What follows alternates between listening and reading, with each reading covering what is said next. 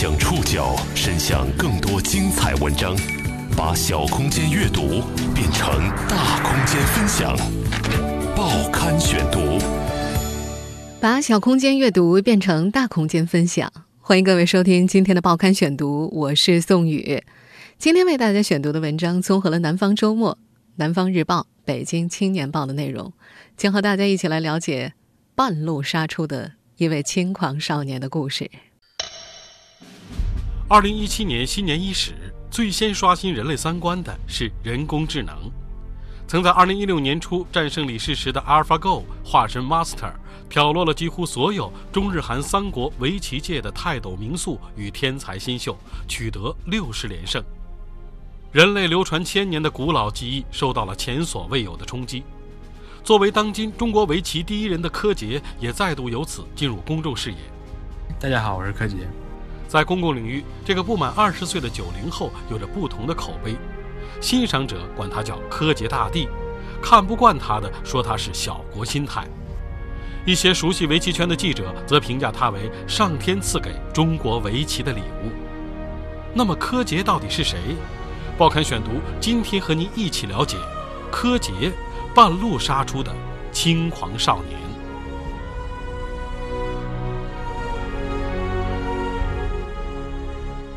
新年伊始，一位身份不明的神秘棋手 Master 大师在围棋界爆红。他在一周之内挑落了几乎所有的中日韩三国围棋界泰斗名宿与天才新秀，在实现了快棋战的六十场连胜之后，宣布封号。过去的一周，人们纷纷猜测这位拥有神之一手的大师到底是何方神圣。很多人都觉得，这位棋风不走寻常路的棋手。很可能是那只在2016年年初赢了李世石的人工智能 AlphaGo。果不其然，一月四号晚上，Master 在和中国棋手古力下第六十局棋前，终于做出了回应，宣布自己就是 AlphaGo 的升级版，而代为落子的则是团队的黄世杰博士。谁也没有料想到，2017年最新刷新人类三观的，竟然是人工智能。这剧情像极了电影《终结者》当中施瓦辛格狠狠地甩下的那句 “I will be back”。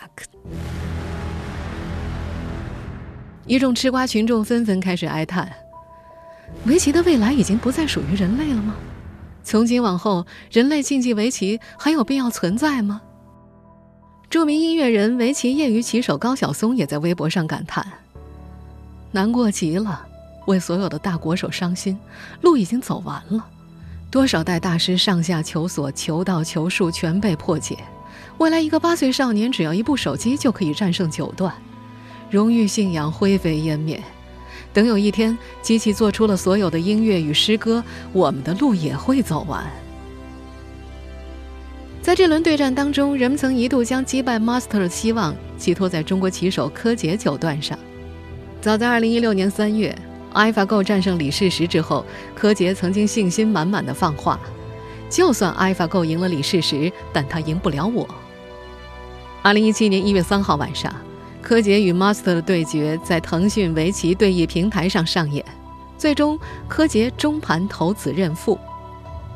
那一场是 Master 取得的第五十连胜。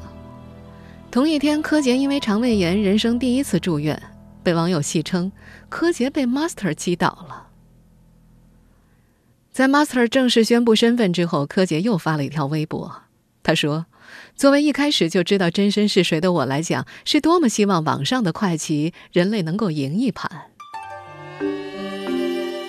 虽然在对战 Master 的过程当中，柯洁失败了，但这个九七年出生的小伙子却是当今中国围棋第一人。这个不到二十岁的男生出生于浙江丽水，目前他已经获得了四个世界冠军，仅次于古力的八个。更重要的是，作为一名九零后，柯洁率真自信，不会讲场面话，常有石破天惊的言论。像“下出了满意的棋”这种在棋界习以为常的话，可能永远不会出现在柯洁的话语体系里。我的传奇在我的呼吸停止之前永不停止，才是他正确的打开方式。有人欣赏他，叫他柯洁大帝；也有人看不惯他，说他是小国心态。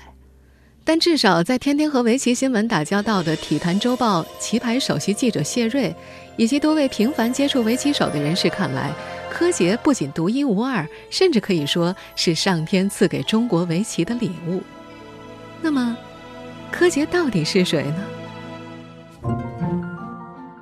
要回答柯洁到底是谁这个问题，我们要重新回到2016年3月，去回忆一场举世瞩目的人机大战——阿尔法 Go 对阵李世石。在那场大战中，年仅19岁的柯洁因说话直接，成了围棋界的大网红。报刊选读继续播出柯洁半路杀出的轻狂少年。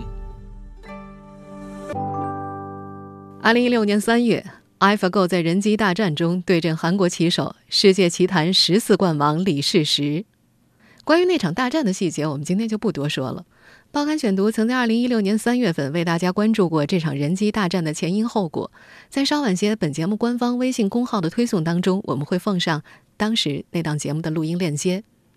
可以肯定的是，AlphaGo 的运作方谷歌是那场人机大战的大赢家。在《围棋天地》杂志的首席编辑张大勇看来，谷歌从运作人机大战的第一步起就无懈可击。他深谙棋界规律，放弃了上一个时代的王者十七冠王李昌镐，选择了当下第一人李世石作为对手。只不过，谷歌通天神算也未料到。在与精心挑选的李世石于二零一五年秋季签约之后，后者会在二零一六年一月份的第二届孟百合杯决赛当中惨败于他们从未注意到的一个人——年仅十九岁的柯洁。这盘决胜局比赛，中国小将柯洁九段直黑二百八十一手，以四分之三子险胜韩国李世石九段，最终以三比二的总比分捧得第二届孟百合杯的冠军，获得一百八十万元人民币的冠军奖金。我们现在听到的。是当时的新闻录音片段，在张大勇看来，那是人机大战唯一的瑕疵。原本谷歌是冲着人类棋坛世界第一而去的，不曾想世界第一在赛前跌了个跟头。二零一六年的人机大战进行中，三月九号的十六点三十分，柯洁在微博上说：“就算 AlphaGo 战胜了李世石，但他赢不了我。”他还放出豪言。管你是 Alpha 狗还是 Alpha 猫，我柯洁在棋上什么大风大浪没见过，让风暴来的再猛烈些吧。此话一出，他的微博粉丝从一万飞速涨到了二十五万。到了今天，柯洁已经堪称围棋界的大网红了，粉丝数超过三百二十五万，远远超过了聂卫平的两百三十四万、常浩的三十四万和古力的五万这些知名的老前辈。说话直接的特点。在柯洁很小的时候就已经流露了出来。二零零四年，浙江丽水围棋好手郑一冰成了柯洁的启蒙老师。在他的印象里，柯洁如果能够赢其他小孩子，他会直接说出来，给人感觉不留面子。第一次相见的时候，郑一冰就强烈的感到对面七岁的孩子的好胜心。那是二零零四年的一个夜晚，柯洁的妈妈带着他来到郑一冰处面试，照例。先走一盘棋，郑一冰让十一个字。毫无意外，柯洁输了。柯洁立刻要求再来一盘，又输了。他拉着桌角不肯走，最后是被妈妈生拉硬拽才离开的。郑一冰说：“一般的小孩子要是输了的话，那就是一脸不高兴，而他没有，他的表情就好像坚定自己一定能够赢了郑一冰一样。”仅一个多星期之后，柯洁就琢磨出了打赢郑一冰的方法。此后，每隔一到两个星期，柯洁就能令郑一冰少让一个子。当2005年柯洁离开家乡丽水去北京道场求学的时候，郑一冰只需要让柯洁三个子，而一般的学生每减一个子，大约需要三个月甚至半年的时间。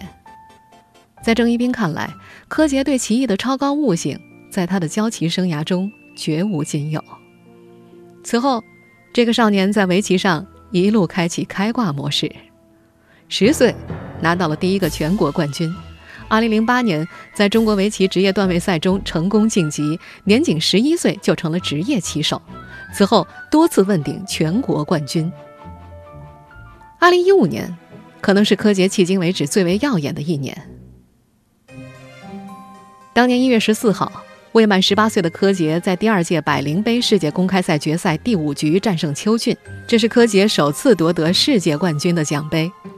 同年十二月，他在第二十届三星车险杯世界大师赛决赛中直落两局击败十月，成为中国九零后棋手首位双冠王。仅仅一个月之后，他又拿下了梦百合杯的王冠。二零一六年十二月，他又夺下了三星杯冠军，顺理成章地成为四冠王。一直到二零一六年七月十八号，世界职业围棋排名网站所公布的世界最新排名，AlphaGo 成为新的世界第一之前，柯洁已经连续二十四个月雄居榜首了。二零一六年三月，人机大战进行正酣，许多人对柯洁轻视李世石的狂言不以为然。毕竟李世石拿过十四个世界冠军，后辈柯洁彼时仅有三个世界冠军在手。那么这个年轻棋手的那番论调，仅仅只是轻狂吗？报刊选读继续播出柯洁半路杀出的轻狂少年。体坛周报的记者谢瑞对柯洁在三月份的表态表示理解。他认为那场人机大战对于围棋界而言是致命的打击，柯洁是在鼓舞士气。对代表着人类智慧堡垒的围棋帝国而言，人机大战是一场前所未有的危机。在李世石最终不敌 AlphaGo 之后，人类似乎预感自己正在走向即将被人工智能攻克的末路。张大勇在他和柯洁合作撰写的《梦战》一书当中写了这样一句话。幸而在沦陷之前，他塑造了柯洁，为人类围棋留下了最后的尊严。这本有关第二届梦百合杯细节的书籍即将问世，名字是柯洁亲自取的。柯洁的个性时常表露出来。二零一五年十一月，在合肥举行的第二届梦百合杯世界围棋公开赛上，李世石与柯洁打入决赛。柯洁在接受媒体采访的时候说：“决赛夺冠的概率如果是……”一百成的话，他有五成。另外，我想说，传奇是时候落幕了。围棋天地的首席编辑张大勇说：“听到这番话，李世石想必是懵的。他应该从来没有听过中国棋手会这样对他说话。”李世石后来回应：“怎么也得等到二十几岁再称王吧？现在他太年轻了，不是吗？”有一些棋迷表示了反感。印象当中如此没有礼貌的话。只会有小国心态的棋手说出来，但也有点赞的网友，觉得这是九零后的风格。聂卫平时代，感谢国家，感谢人民的信任和支持；长浩时代，对手很强，向对手学习一盘，平常心；古力时代，双方都有机会，努力争取，我会尽力的；而到了柯洁时代，就是我觉得自己棒棒的。后来，柯洁的这番言论甚至被湖北高三学生的语文测试卷列为了作文题目，在学生中间掀起了对狂傲鲜明个性的探讨。柯洁的爸爸柯国凡和妻子担心网上的过度关注会给儿子造成压力，他们有时候也劝柯洁说话小心一些，但是他说儿子却一直认为围棋圈的圈子太小了，说一些吸引眼球的话可以让更多的人关注围棋。柯爸爸的解释确实和此前柯洁对媒体所表达的意思是一致的。他曾说过：“我看见自己吹吹牛能够带动关注，看见收视率，因为我长得空前绝后的，看到当年古力都没有达到如今的热度，我还是开心的，感觉自己还是蛮厉害的。有赞助商赞助，不愁吃喝，整个市场也能向好。”体坛周报的记者谢瑞还道出了柯洁叫板李世石的另外一个隐情。二零一五年十一月，梦百合杯的半决赛在合肥举行，承办方庐阳区花费二十万组织赛事。根据谢瑞说，该区的一位领导在头天晚上举行的开幕式上，希望邀请参赛选手出席。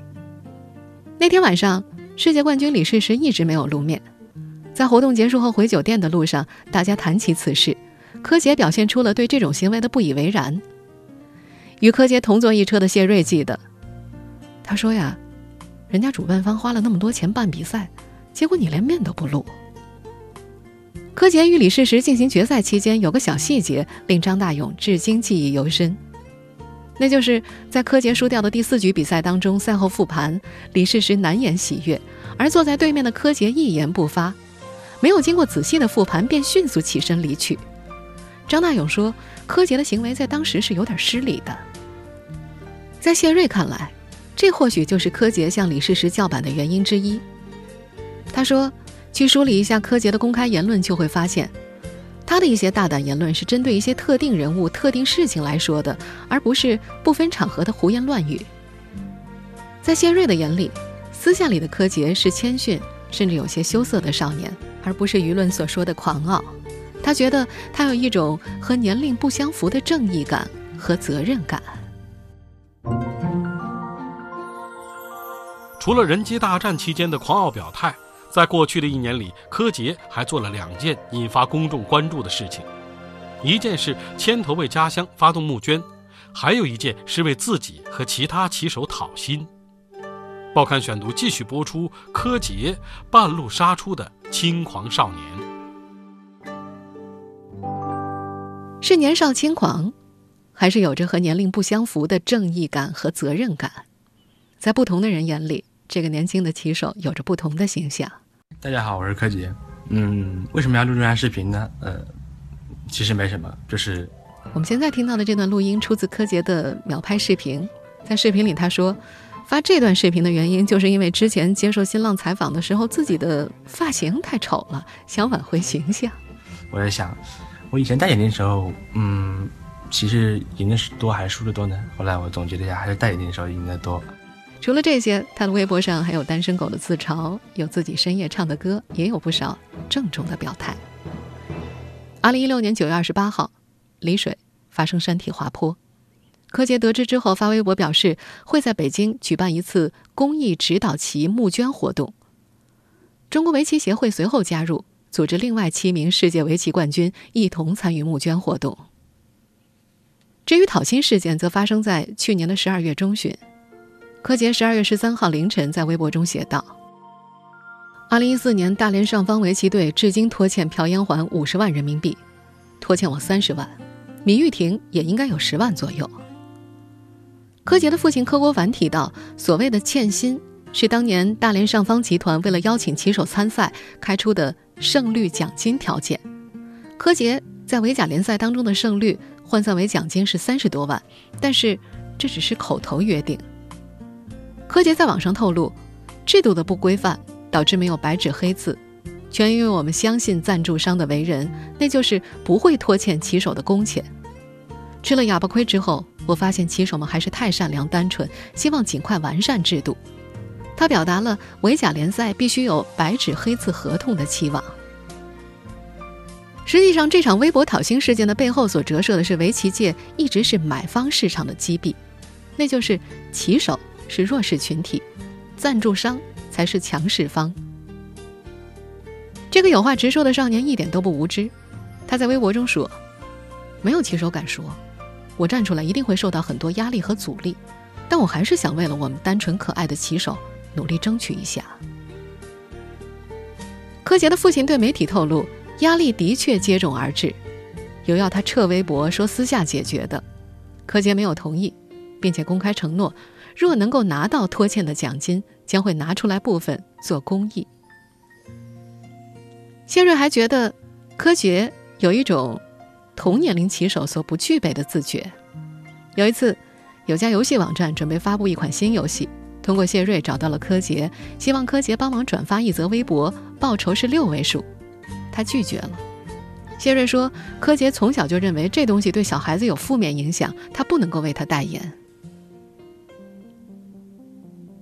不过，二零一六年对于柯洁来说无疑是动荡起伏的。他在百灵杯上一比三败给了对手，春兰杯又再度失利，和年初的风光无限对比，反差极大。谢瑞甚至觉得柯洁的脸上能够嗅出一点沧桑的味道了。最后的十二月是他的魔鬼赛场，不是在下棋的现场，就是在去下棋的路上。十二月八号下午。在韩国高阳三星杯决赛中击败陀加西之后，柯洁立刻飞回了北京。当天晚上到机场接他的张大勇说，由于第二天早晨便要赶往日本，家又离机场比较远，他只得在机场旁边找酒店住下。十二月二十二号，他在江苏淮安的春兰杯半决赛现场败给了韩国排名第七的棋手朴永训。这是柯洁在二零一六年度最后一场国际赛事。他的老相识谢瑞也在现场，他看得出柯洁非常难过。当天傍晚六点，他发了条微博，表示对自己真的很失望。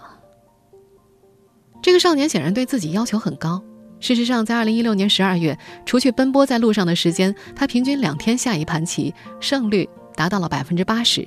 单就围甲联赛来看，则达到了超八成胜率，十八胜四败。围棋天地的首席编辑张大勇对柯洁的评价极高，他认为柯洁就是天赐给中国围棋的领军人物。他觉得。柯洁具备了聂卫平霸气的格局和马小春的聪明细腻，是最像骑士的骑士。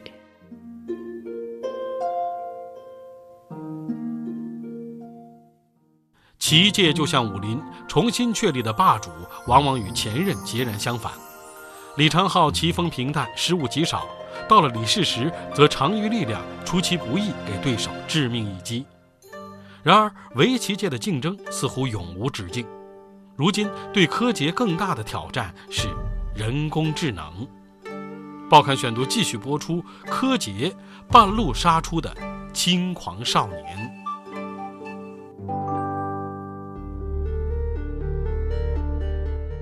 二零一六年十二月二十九号，一个名为 Master 的网络棋手横空出世。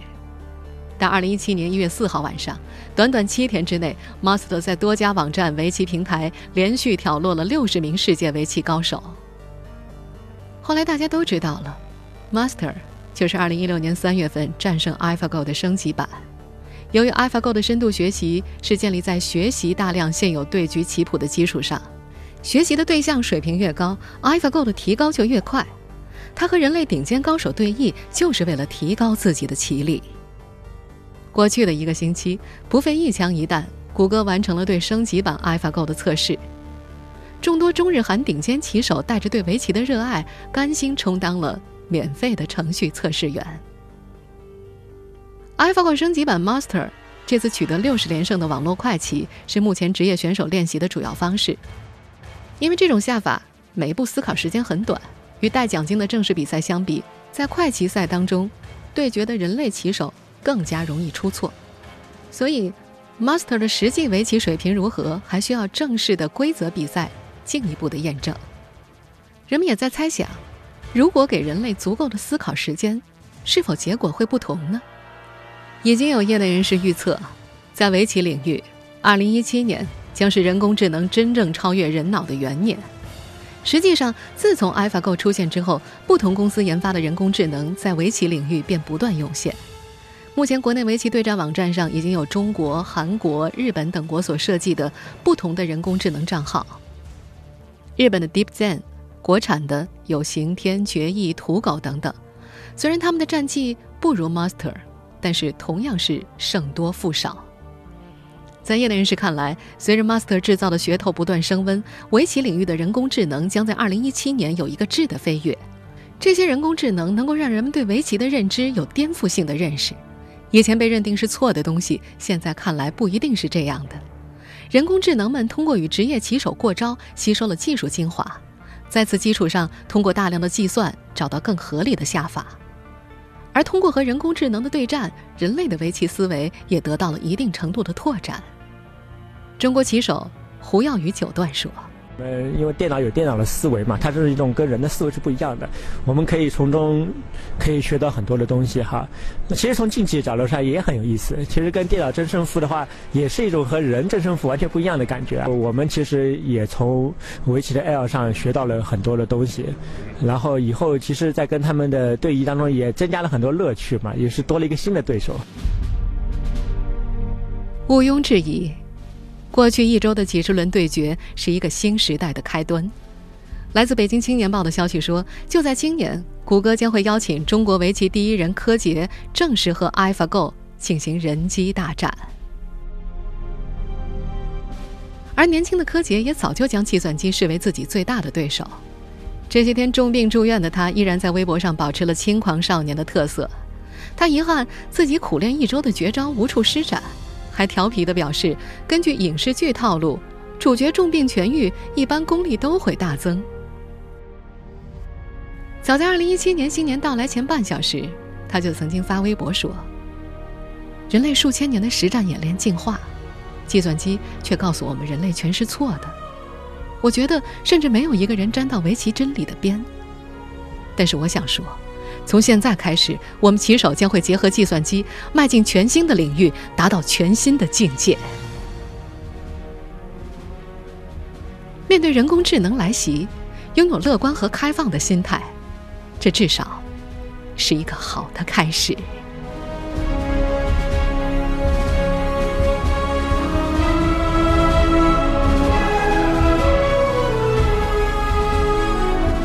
听众朋友。以上您收听的是《报刊选读》，柯洁半路杀出的轻狂少年，我是宋宇，感谢各位的收听。今天节目内容综合了《南方周末》《南方日报》和《北京青年报》的内容。收听节目复播，您可以关注《报刊选读》的公众微信号，我们的微信号码是《报刊选读》拼音全拼，或者登录在南京 APP、喜马拉雅 FM、网易云音乐。我们下次节目时间再见。